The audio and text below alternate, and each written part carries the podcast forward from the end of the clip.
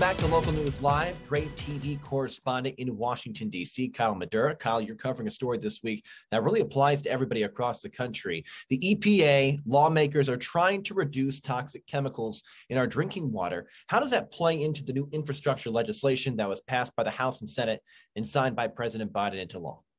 There's like $10 billion in the bill to help states look for and address contamination of what's known as, as PFAS, which is this chemical that's used in Teflon manufacturing. It's been used in firefighting foam when it comes to dealing with jet fuel fires at airports and, and at military facilities.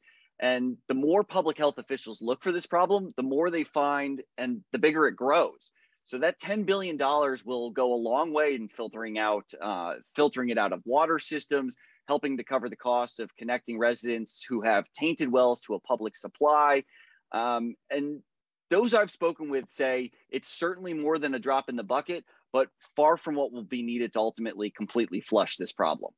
What is what is the danger of this kind of substance being in the water? A handful of dangers that are known and well studied. Those deal with PFOS or uh, PFOA. Those are uh, uh, two of these family of chemicals that, that folks might have heard to, of, and they lead to a bevy of health issues. Uh, cancer, probably the one that that is most scary to, to people when they hear. Um, but that's actually a bigger question than you may realize. I mean, it's one that regulators are still trying to get to the bottom of. And that's because there are more than 650 of these chemicals produced in the US, and there are thousands around the world. And there are only about 29 of them that are regularly tested for. So the big reform that the EPA is promising is that they're going to extensively study these chemicals in the coming months, the coming years. They're going to then take all those chemicals and try to divvy them up in, in classes, if you will, based on the danger to public health, uh, how expensive and difficult it is to clean them up. And that, they say, will allow them to write regulations by the fall or so of 2023 that and by dividing them up, by sorting them into those classes, by having studied them, they'll be able to target the areas that are of greatest need and make sure the regulations aren't hard to skirt. And, and frankly, that there's a big bang for the buck, that they're investing in the areas that, that really need help as soon as possible. How does this even get into the water supply? The big element is when it comes to the Teflon manufacturing, it would leak out of those sites or, or the, the effluent, the outflow, so to speak, might not have been well contained. And even if they're no longer using those flawed processes now, these are known as forever chemicals. They just seem to linger. Uh, about 95% of, of Americans have, um, when in surveys, have PFAS in, in their bloodstream. Now, what a dangerous level is, isn't completely known just yet for a lot of these. That's what the EPA is trying to study.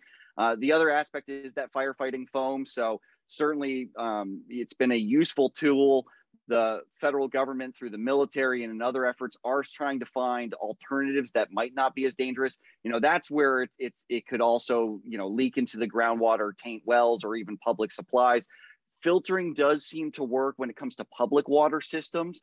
Uh, and then the, the other element and again this is one where there's more study needed because just figuring out how much of this chemical is dangerous to one's health is is still this sticky question uh, it, it, it even shows up in, in some food packaging. Uh, it can be it can be in the air, but the two primary sources of contamination do appear to be this Teflon manufacturing process as, as well as that firefighting foam. You interviewed Republican Senator in West Virginia, Shelley Moore Capito. How does this uh, apply to the rest of the country, this particular problem, or is it more in areas that are comparable to West Virginia? Been popping up all over the country. Certainly, West Virginia has a few sites that are, that are most notable and and have been um, have seen the highest level. So Senator Capito has been following this issue for years. One of the first contamination sites to, to draw the eyes of the nation uh, is located are located at, at industrial sites in West Virginia. Uh, she tells me she likes where the administration is headed. She was particularly glad to see them building off some of the work that the Trump administration did rather than starting straight from square one. She thinks that might have saved some time, but she says she's still frustrated that there's not more detail in these plans and that regulation remains so far down the road. She's had constituents waiting for, you know, more substantial a- action on this for about two decades now. This legislation does seem to be pretty bipartisan. I think there's pretty strong momentum both on Capitol Hill and with government regulators. Uh, the biggest hurdle I foresee here is, is just the usual red tape of, of Washington, especially when it comes to the EPA working here. Now, I think lawmakers would certainly prefer that the EPA do this on their own. They're ready to act if they don't see change fast enough. Um, but you know, there's the usual amount of red tape that comes with any EPA standard.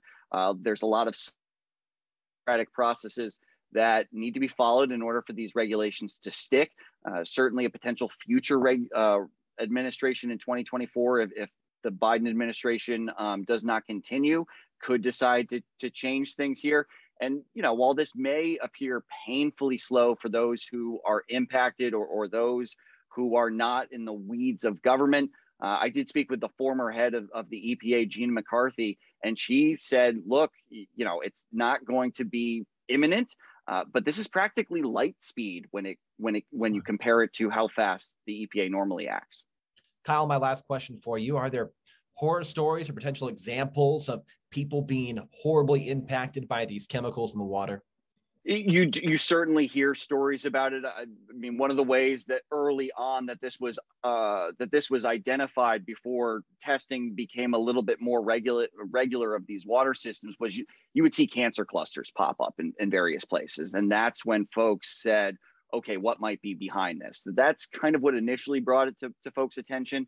Um, but the the impacts these are presumed carcinogens. The, the, the, the science isn't totally set in stone, so to speak.